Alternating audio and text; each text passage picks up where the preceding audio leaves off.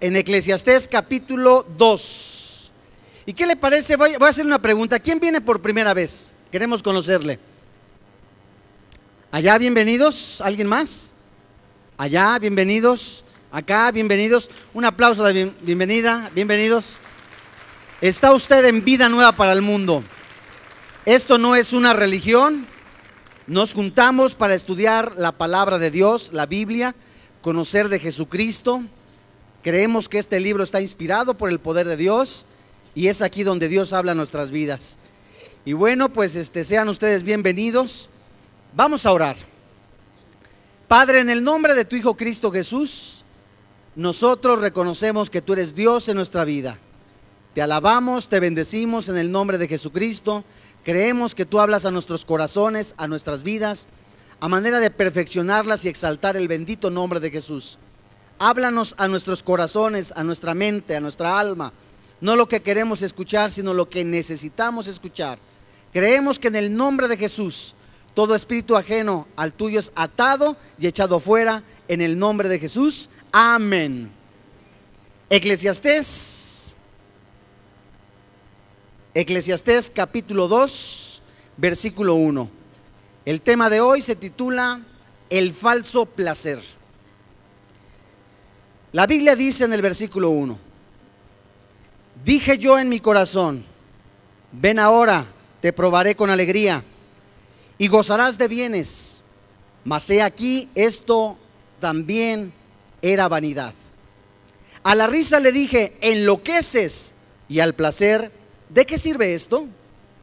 Propuse en mi corazón agasajar mi carne con vino, y que anduviese mi corazón en sabiduría, con retención de la necedad, hasta ver cuál fuese el bien de los hijos de los hombres, en el cual se ocuparan debajo del cielo todos los días de la vida. El ser humano trata de encontrar la felicidad en el sexo, en el alcohol, en las drogas. ¿Qué sucede en una sociedad que no conoce de Dios? ¿Qué sucede en un ser humano que no ha escuchado quién es Dios? ¿Por qué es Dios? ¿Cómo venimos a este mundo? ¿Para qué estamos en este mundo?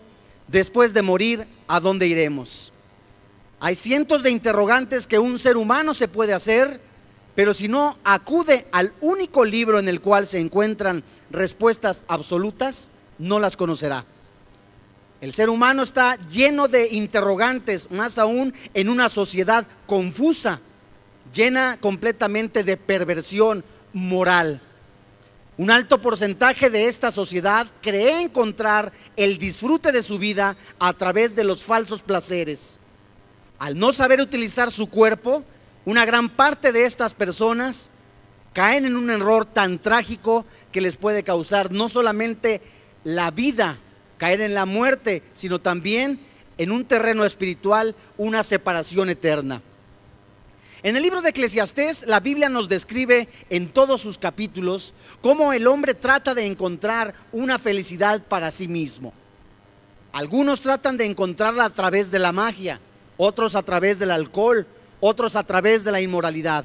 Salomón nos describe en el libro de Eclesiastés cómo eh, al encontrar tantas cosas que el hombre quiere, después de tenerlas, no, no encuentra tampoco el significado para su vida.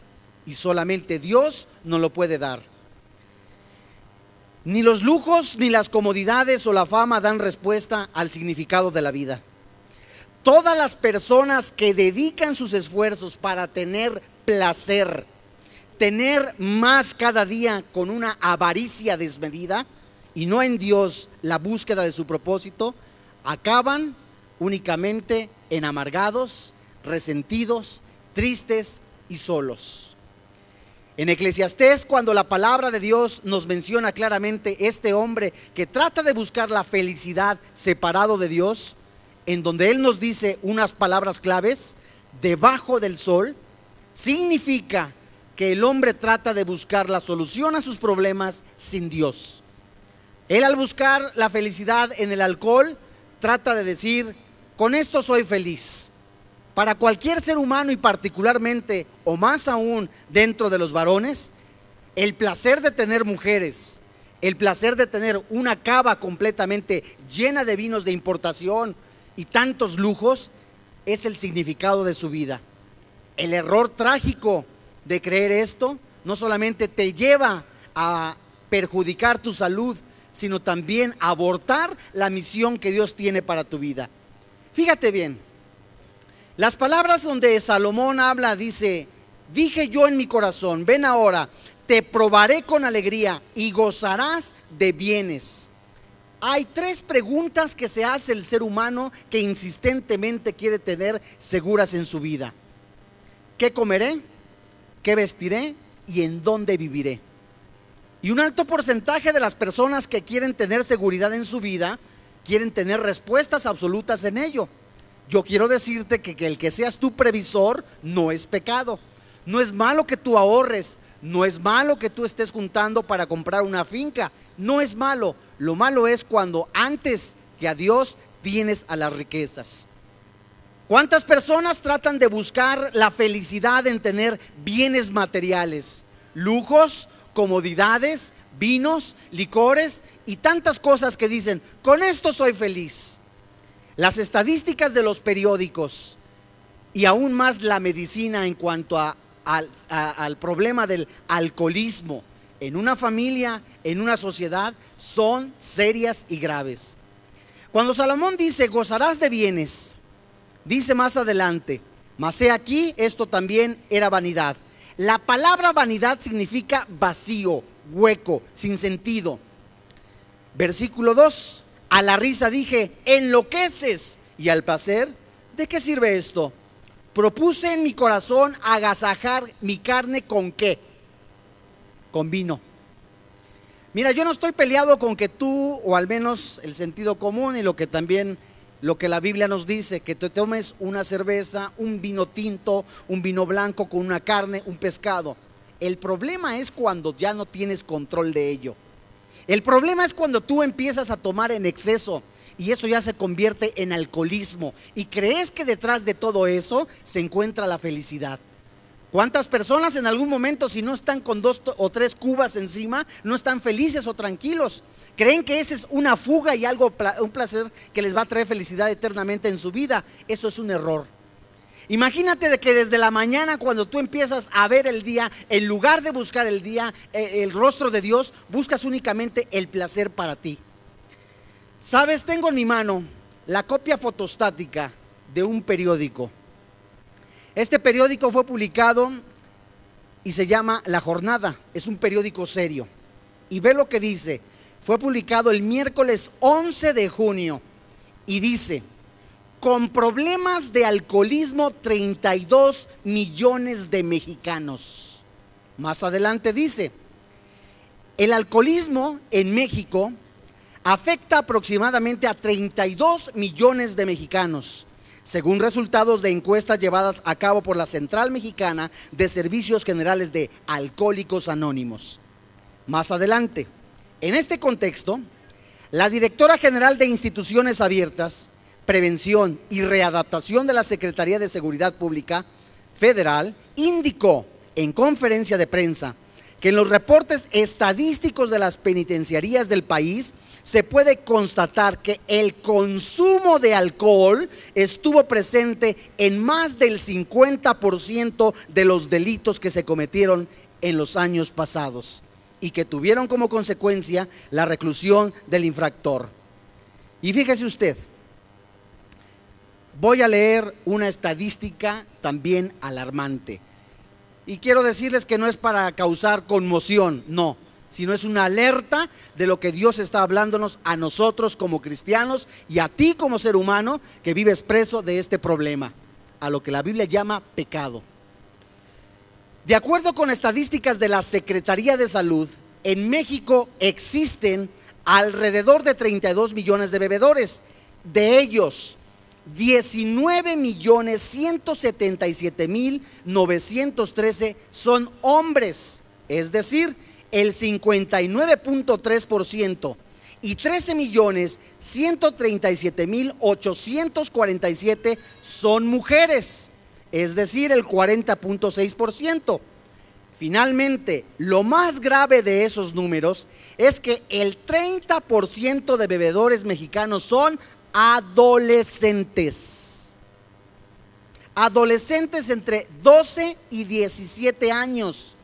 Y 27 mil personas mueren al año por su desordenada manera de consumir alcohol.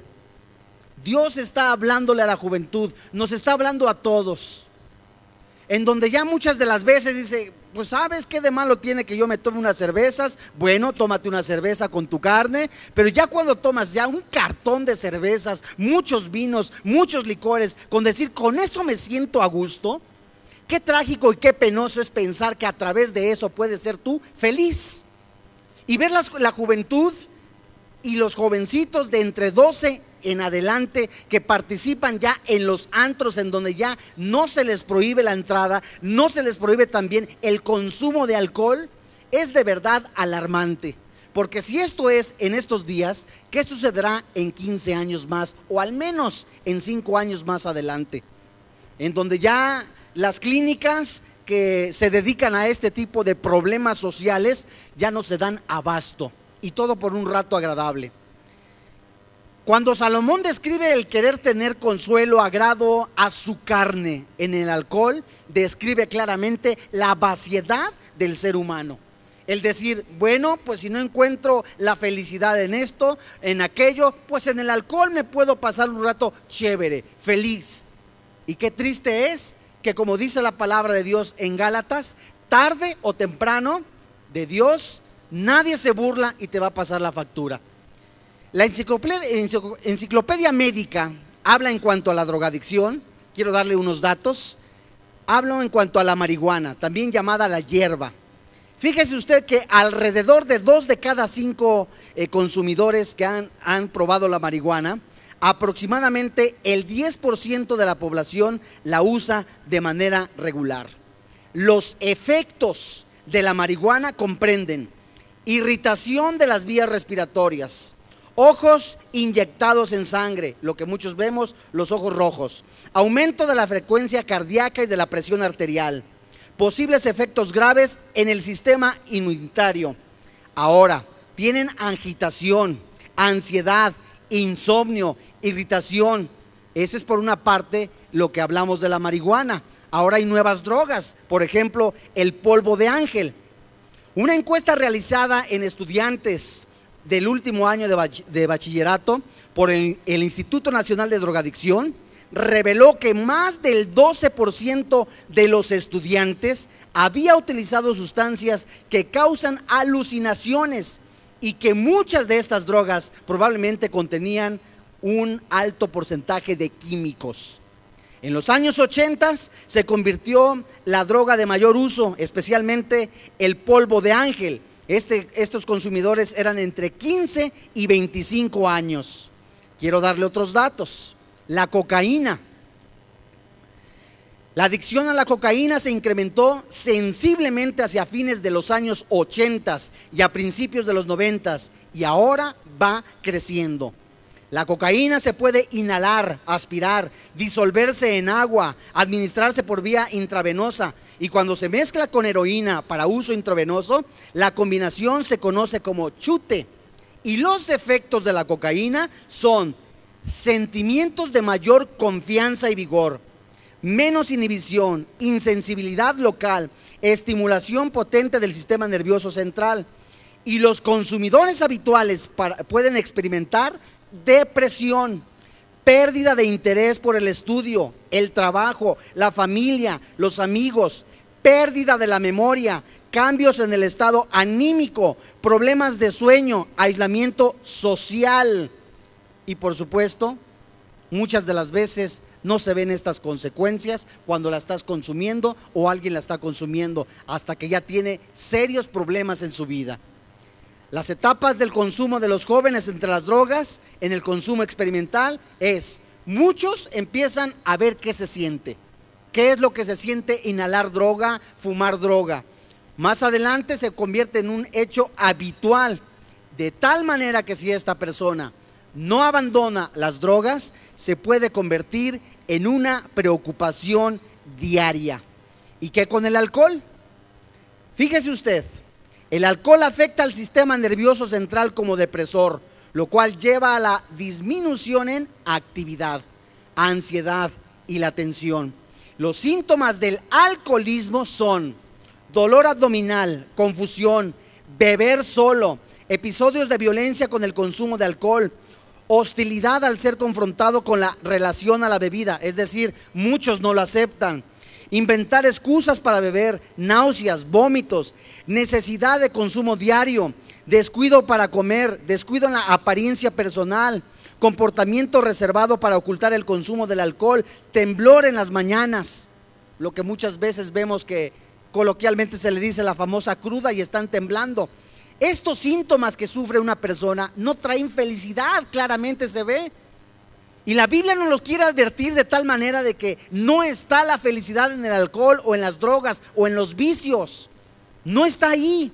No es un choro mareador el que te estoy diciendo. Ni es una plática en la que tú puedes decir, esta persona lo único que hace es tratar de controlarnos. En ninguna manera. La Biblia te quiere prevenir del dolor que te puede causar el que tú te involucres en las drogas o en el alcohol. Además de que produce y refleja una persona vacía. Y muchos dirán, muchos jovencitos, qué felicidad o qué vaciedad puedo decir cuando estoy con mis amigos.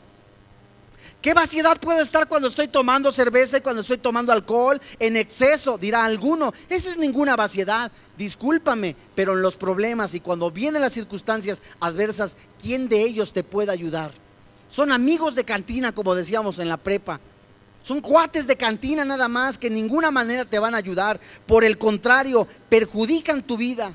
Y aún más, cuando esto mismo se agudiza, tiende a haber problemas cerebrales, cáncer en el esófago, cirrosis hepática, depresión, sangrado, insomnio, enfermedades eh, hepatíticas, daños nerviosos, pancreatitis y además lo peor de todo esto es de que muchas de las veces llegan al grado del suicidio. Nada más por no controlar y permitir que el alcohol gobierne tu vida. Salomón nos enseña cómo no se encuentra el placer dentro del alcoholismo, dentro de las bebidas alcohólicas. Dios está alertando a la sociedad. Dios está alertando al cristiano a vivir una vida con intensidad y que tratemos nuestro cuerpo como lo debemos de tratar. El momento de que tú descuidas tu cuerpo, que no usas tu ojo para ver, tus oídos para escuchar lo que tienes que escuchar, usar tu boca para lo que tengas que usarlo, se distorsiona para lo cual fue creado. De la misma manera en el estómago, si, le, si le, tú le estás dando de comer algo para lo cual no fui diseñado, tarde o temprano te va a pasar la factura. Fíjese usted, versículo 4 y 6 de Eclesiastés. Vamos únicamente en cuanto al problema del alcoholismo y de la drogadicción. Sabes, sí es cierto, en algún momento muchos de nosotros tuvimos este problema, pero la Biblia dice que en el poder de Cristo Jesús hay solución. Tantos que viven presos, no puedo dejar de beber, sabes, es mi felicidad. Una copita dices, una, una botellita nada más, ¿a quién le hago daño? Al rato, ¿sabes qué? Te escondes para que nadie te vea, compras o robas para obtener esos vicios y se convierte en un problema crónico. Y únicamente quiero decirte que a través de la sangre de Cristo tienes libertad, tienes sanidad y aún más tienes esperanza. No la vas a encontrar en ningún momento, ni en las drogas, ni en el alcohol. Y ahora se anuncia como si fueran refrescos. Ve lo que dice Eclesiastés 2, del 4 al 6.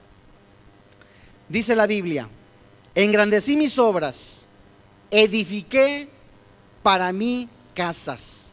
Planté mi viñas, me hice huertos y jardines, y planté de ellos árboles de todo fruto. Me hice estanques de aguas para regar de ellos el bosque donde crecían los árboles. Salomón, para poder satisfacerse y encontrar respuesta al sentido de su vida, comenzó a construir grandes fincas, grandes jardines, y la Biblia nos empieza a decir y a contestar de nueva cuenta que no es en las adicciones, no es en las construcciones en donde está la felicidad. Dios tiene un propósito claro. Y si nosotros no vamos a este precioso libro que se llama la Biblia, en donde se encuentran respuestas absolutas, Si no vas a Él, ¿cómo vas entonces a encontrar respuesta para tu vida? ¿Cuántos jóvenes eh, adelantan el proyecto que Dios tiene para su vida? ¿Cuántos jóvenes abortan también la misión producto de vivir en las drogas o en el alcohol o en la inmoralidad? ¿Cuántos de ellos? Hoy quiero decirte que la Biblia también menciona que detrás de este fracaso, quizás en tu vida, hay esperanza y triunfo en la sangre de Cristo. La Biblia nos enseña que Dios nos quiere alertar. No es malo, insisto, en que tú ahorres, quieras comprar fincas, tengas algo seguro para ti, ok, me siento seguro para mi vejez. No es malo. Lo malo es cuando tú empiezas con avaricia desmedida que no tomas en cuenta a Dios en tu vida para los consejos o para lo que debes de hacer y haces un lado a Dios, descuidas a tu familia y con el placer de tener casas abandonaste a, tus, a, a tu esposa, a tus hijos y el mismo trabajo vives enfocado en ello, sabes, vas a acabar con una familia destrozada, en donde quizás puedas decir, no te falta nada, hijo, no te falta nada, esposa, pero sabes, no les estás dando amor ¿De qué sirve todo eso? Es una fantasía nada más, es una máscara. Detrás de todo ello existe una tristeza y una vaciedad. En Eclesiastés capítulo 7, capítulo 2, versículo 7, la Biblia nos alerta. El placer del que comer, el que beber, muchas de las veces nos orilla a hacer cosas que no convienen. ¿Ya tienes Eclesiastés 2.7? Ve lo que dice la Biblia. Compré siervos y siervas y tuve siervos nacidos en casa. También tuve posesión grande de vacas y de ovejas, más que todos los que fueron antes de mí en Jerusalén. Me amontoné también plata y oro y tesoros preciados de reyes y de provincias. Me hice de cantores y cantoras, de los deleites de los hijos de los hombres y de toda clase de instrumentos de música y fui engrandecido y aumentado más que todos los que fueron antes de mí en Jerusalén. A más de esto, conservé conmigo mi sabiduría. Atención, antes de comenzar el versículo 10. ¿Qué tanto desean una gran parte de mexicanos? Vivir con el mariachi a tus espaldas, tener una botella en la mano, tener dos o tres muchachas y la cartera llena y decir, soy el mexicano, soy esto, soy aquello, no me falta nada, qué feliz soy. El reflejo de la vaciedad. El reflejo de un hombre solo o triste o una mujer triste. La felicidad no se encuentra ahí. Insisto, la única felicidad se encuentra en Cristo Jesús. No hay más. Él es el autor y consumador de la vida. Él ha creado el cielo, la tierra y todas las cosas. Él es quien sabe cómo dirigir la vida de una persona y si tú lo permites, te aseguro tendrás felicidad toda la vida y eternamente solamente en Cristo Jesús. Sabes, en el versículo 10 dice la palabra de Dios en Eclesiastés. No negué a mis ojos ninguna cosa que desearan, ni aparté mi corazón del placer alguno porque mi corazón gozó de todo mi trabajo y esta fue mi parte de toda la faena. Atención. ¿Qué buscó Salomón dentro de su propósito? Tener alcohol. Dice que contrató cantantes. Imagínate contratar a, Chente Fernández, a Luismi y de, momento por acá, unas edecanes por allá, cantantas. ¡Ah, arriba yo! Y entonces te sentías según tú feliz. Y estabas ahí con cantantes y esto, y dinero, plata por acá, plata por allá. Tengo fincas, tengo esto, están los cantores a mi servicio. ¿Qué más puedo pedir? Quizás dices tú, ¿de qué le sirve al hombre ganar el mundo si su alma está perdida? ¿Para qué? Y aparte lo, lo terrible es de que cuando una persona está ya con sus dos jaiboles encima, el despertar de la carnota el deseo de buscar y estar con otra muchachona. Dice la Biblia que él no negó ver todo, todo lo que sus ojos quisieran ver, él no se lo negó. Fíjate lo que dice la Biblia. No negué a mis ojos ninguna cosa que desearan. ¿Esto qué significa? Que todo lo que él quisiera de los placeres, inclusive inmorales, se los enseñó. Aquí atención, el peligro de la pornografía hoy en la actualidad. Tengo un reporte que habla en cuanto a la pornografía y dice este título. La pornografía, mercancía para los gustos depravados. Y dice, la sociedad ha marcado una línea divisoria entre el material erótico que considera generalmente el buen gusto y relativamente inofensivo, y el que muestra activamente que la gente en general considera depravado, pervertido y que no merece la protección de la ley como libertad de expresión. Generalmente a la primera se le llama pornografía leve y a la segunda pornografía fuerte. Es decir, la pornografía está clasificada en dos, en leve y fuerte. La leve es aquella que tú ves en los puestos de periódicos, pero es la más peligrosa porque es la más fácil de adquirir. Y la fuerte es la que se vende en tiendas de este tipo. Fíjate, en Estados Unidos probablemente la pornografía leve cause mucho más daño que la fuerte debido a que esto es mucho más accesible al público y también a que sutilmente tribalicia conductas tan perversas como la pederastia y la violación sexual. Únicamente voy a leer, no voy a detallar de qué significa o de qué se trata cada uno, pero esto existe. Hay al menos 10 clases de pornografía afuera. Fíjate, la bestialidad, esto significa relaciones sexuales con animales, cautiverio o tortura, actividad homosexual e intercambio de vestido, lo que se le conoce como travestismo, la pederastia, la violación sexual y otros actos de violencia, el fetichismo, la necrofilia, satanismo y brujería, las representaciones implícitas de relaciones sexuales con heterosexuales. Y la pregunta es, ¿qué decir de la pornografía por internet? En donde un alto porcentaje de jovencitos y aún también adultos se concentran en ver más de 1500 páginas pornográficas. Ah, pero son felices así. No le niega nada a sus ojos. Tengo también un reporte de un periódico y dice lo siguiente. Muchos matrimonios acaban por adicción a la pornografía, advierte un experto. Y dice el siguiente reporte. El presidente de la organización de moral advirtió que al menos 10% de la población mundial es adicta a la pornografía y que este vicio es causante de la ruptura de muchos matrimonios. Durante el Congreso Internacional Vida y Familia, llamado Mentiras Globales, realizado en la Universidad Autónoma de Baja California, el experto señaló que en la mayoría de los casos el adicto a la pornografía es el varón. ¿Y qué causa la pornografía? No solamente causa un daño moral, un daño espiritual, fractura familiar, sino aún más depresión al ser humano.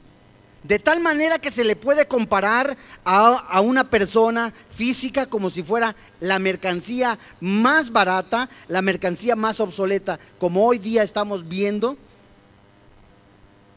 que se utiliza la pornografía. Ahora, ¿qué causa la pornografía en una persona?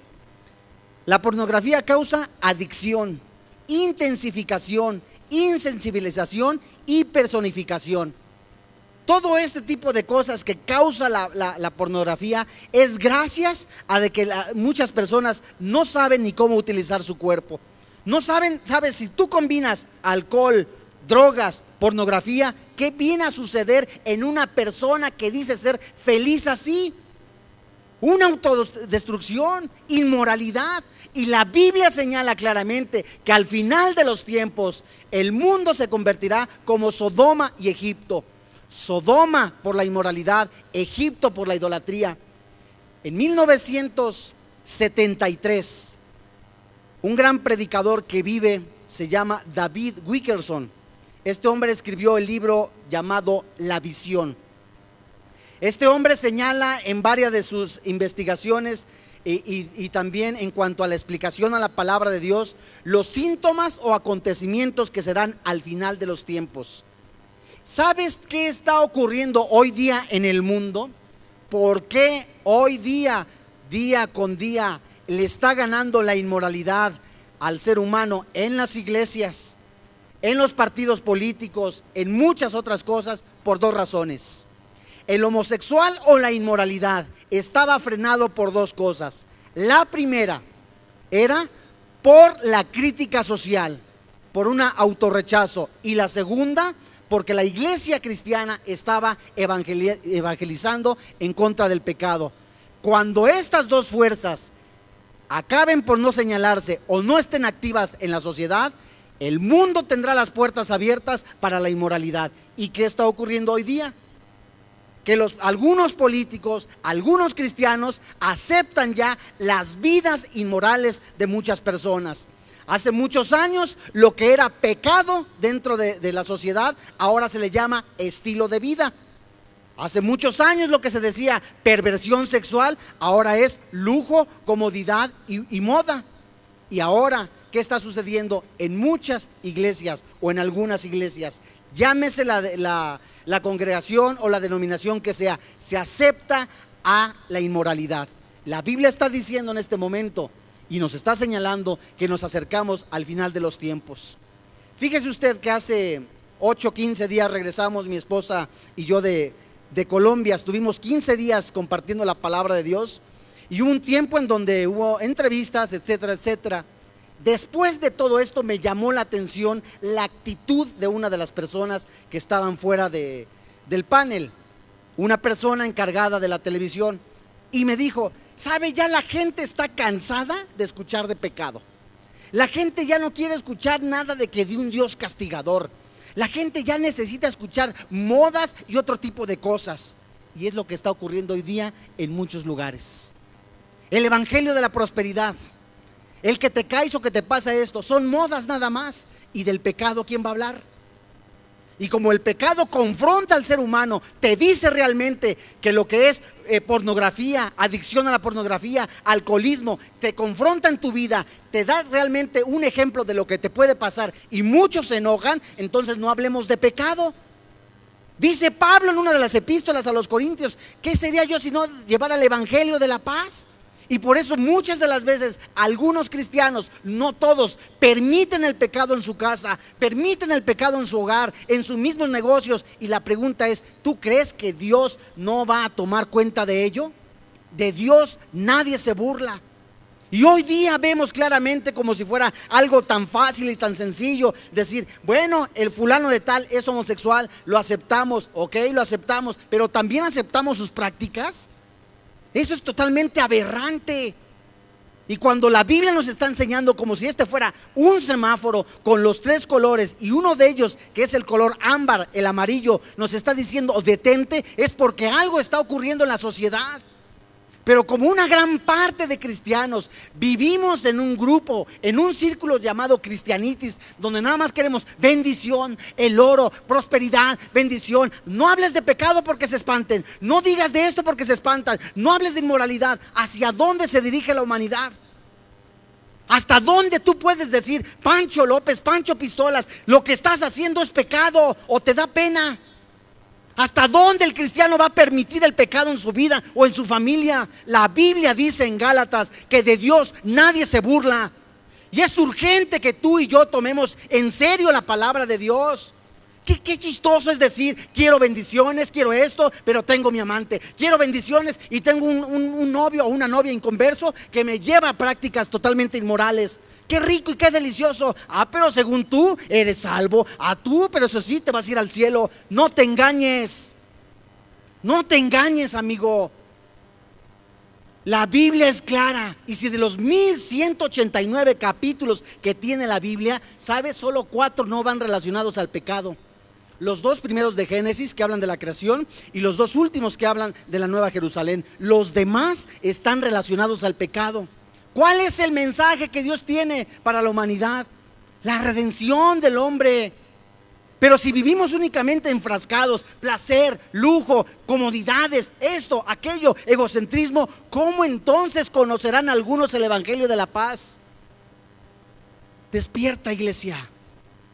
De verdad vienen días difíciles. La Biblia dice, porque eso es lo que dice la Biblia, irán de mal en peor en ninguna parte de la Biblia dice ahí, lloverá oro, habrá esto y seremos todos millonarios. En ninguna parte dice eso.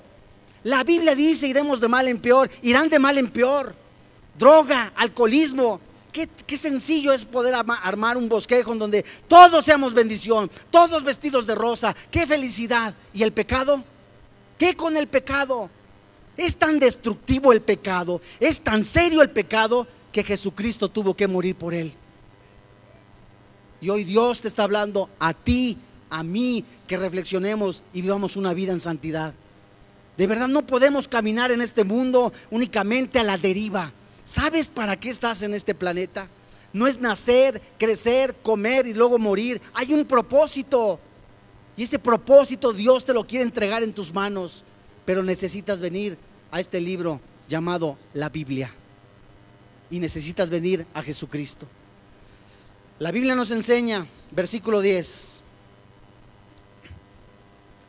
No negué a mis ojos ninguna cosa que desearan, ni aparté mi corazón de placer alguno, porque mi corazón gozó de todo trabajo y esta fue mi parte de toda mi faena. Versículo 11. Miré yo luego todas las obras que habían hecho mis manos y el trabajo que tomé para hacerlas. Y aquí, ¿qué era? Pura vanidad. La pregunta es, ¿te vas a morir con el traje puesto? Sí, pero no te lo vas a llevar. Todas las posesiones que tienes, sí, te vas a poner, las escrituras están a tu nombre, pero no te las vas a llevar. La Biblia dice, es vanidad de vanidades y aflicción de espíritu. Ay, tanto dinero que tengo, ¿a quién se lo voy a heredar? Ay, ¿cuántos millones tengo? ¿A quién va? Si fulano se, si me muero, no va a saber administrarlo. Si fulano tiene esto, no, tampoco va a saber administrarlo. Preocupados nada más por la plata, por el dinero. ¿Y tu condición espiritual cómo está? Quizás tú la, tienes muy bien, pero has llevado el Evangelio. Dice además la palabra de Dios. Y he aquí toda la variedad y aflicción de espíritu, y sin provecho debajo del sol Después volví yo a mirar para ver la sabiduría y a los desvaríos y la necedad. Porque ¿qué podrá hacer el hombre que venga después del rey? Nada, sino lo que haya sido es hecho. Hay tres verdades respecto al placer. Fíjate, una, los placeres sensuales prometen algo que no puede cumplirse, es decir, el alcohol, el adulterio, el lujo producto por el robo o la explotación nunca garantizan una felicidad eterna. No llenan el corazón, siempre está la gente vacía, sin sentido, sin rumbo. ¿Cuántas personas hemos escuchado en la televisión que, tienen lujos, comodidades y aún así tú crees que son felices? Dicen por ahí, más vale tener frijolitos, hay una agüita y eso es una verdad. ¿eh? Esa es una realidad que tú tengas ahí, que estés con tu esposa, con tus hijos, comiendo con lo que te alcanza, a que tengas un buey engordado, así con una manzana en la boca y está ahí totalmente y peleando con la señora. ¿Para qué? ¿Qué chiste tiene todo eso? Son puras fantasías. Los placeres sensuales nos prometen abrirnos los ojos al mundo diferente. El pecado, así como la serpiente, muerden. Fíjate que ni el alcohol hace que una persona se le quite lo tímido. ¿Cuántas personas dicen, no, pues yo con una copita puedo hablar bien enfrente? No, con una botellita nada más. No, hombre, hasta mi novia me le declaro. Ay, no, nada más. Agarro más valor. Eso no es cierto. Los placeres sensuales nos harán fingir la realidad de una vida sin sentido. El alcohol puede disfrazar la vida de una persona vacía y sin rumbo. El adulterio disfraza una hombría. El decir que una persona, un hombre diga, tengo dos mujeres, qué macho soy, qué valiente soy, es una mentira. El verdadero hombre es el que ama, respeta y bendice a su esposa. Y por eso, como muchos de ellos no saben, maltratan a la esposa, la violentan, la agreden y la tratan de lo peor. Y para ellos el modelo que sale en algunas películas mexicanas es tratarla mal, tener amante, llegar con la botella de tequila y eso es lo mejor. Y por eso hay entonces eh, familias disfuncionales con mucha tristeza, mujeres maltratadas. Y lo que Dios ha diseñado, la bendita bendición de la mujer, muchos hombres están empañándola. La mujer es el regalo más precioso que Dios te haya dado para ti, varón. Es la, la mujer es tu ayuda idónea, es para que no estés solo. Y hoy en la actualidad, ¿qué sucede? Ataque contra la mujer, ataque a través de las drogas, ataque a través de la pornografía, ataque a través del alcohol, contra la mujer, contra la mujer. ¿Sabes por qué contra la mujer? Porque Jesús usó a una mujer para nacer. Y porque también la mujer es la imagen de Dios. Benditas sean las mujeres. Yo por eso tengo dos. No, mi esposa y mi hija. Y de veras, hoy en la actualidad, ¿sabes? No sabes cómo tratar algo, tienes las llaves de un automóvil, no supiste conducirlo, te estrellas, no supiste cómo usarlo. Dios te entrega una muchacha, ¿sabes qué? Ahora sí que hasta la muerte juraron algún día. Y en el primer problema, ¿sabes? Ya se quieren divorciar. Ya no es ese amor por luchar por el matrimonio. Ya no es ese amor por luchar, ¿sabes qué? Juntos hasta la muerte. Por eso la Biblia habla como en los días de Noé. Se daban en casamiento. Y no porque casarse era malo, sino porque ahora es bien fácil. ¿Tienes cualquier problema? Pues vamos a divorciarnos. Y ese no es el modelo de Dios. El modelo de Dios es sanar a las familias. Por eso Dios quiere sanar a las familias cristianas para que sean ejemplos de que Cristo vive de que Cristo es rey y de que Cristo de verdad es el auténtico y el único doctor espiritual. La pregunta es, ¿crees tú que puedes encontrar la felicidad en las drogas?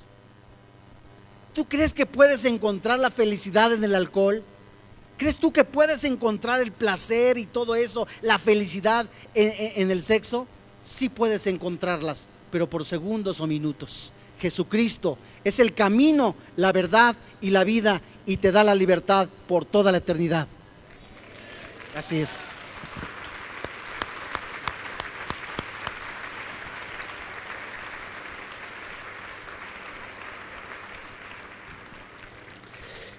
No siempre el que tú tengas problemas de adicción quiere decir, si no los tienes, gloria a Dios.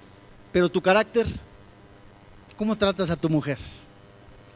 Obedeces a tu papá, obedeces a tu mamá, hay algo en tu vida que tienes que quitar para que vaya siendo perfeccionado.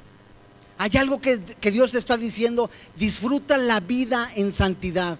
Y hoy este día, Dios está hablándonos a todos y a cada uno de nosotros, a que revisemos nuestra vida, a que vivamos con intensidad un cristianismo puro en donde Jesucristo se ha exaltado por siempre. Vamos a orar. Padre Santo, te alabamos y te bendecimos. Bendito eres tú, Señor Jesucristo. Gracias, Señor Jesucristo, porque tú derramaste tu sangre por todos nosotros en obediencia al Padre. Gracias, Padre, porque tú nos has dado libertad en Cristo Jesús. Alguno de aquí en este lugar tendrá problemas de alcohol.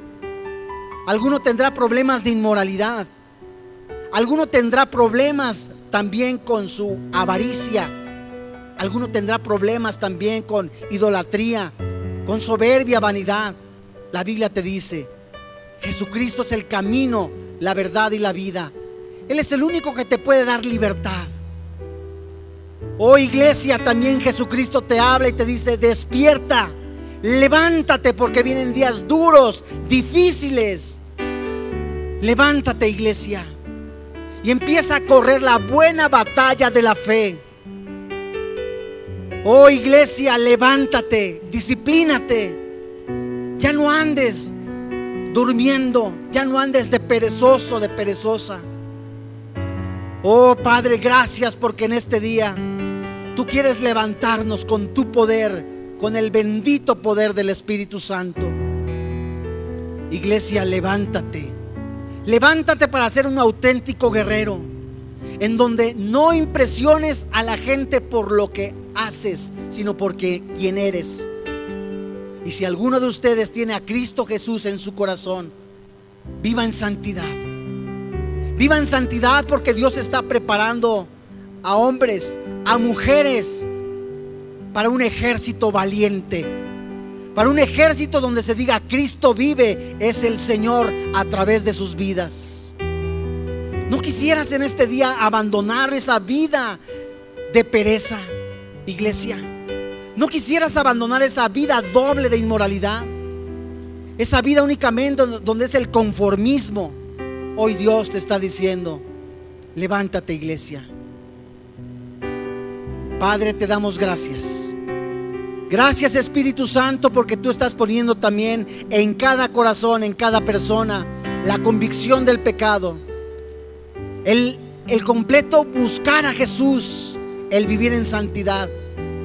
El no amar a Jesús únicamente de labios, sino también a través de todo corazón y con todas nuestras fuerzas.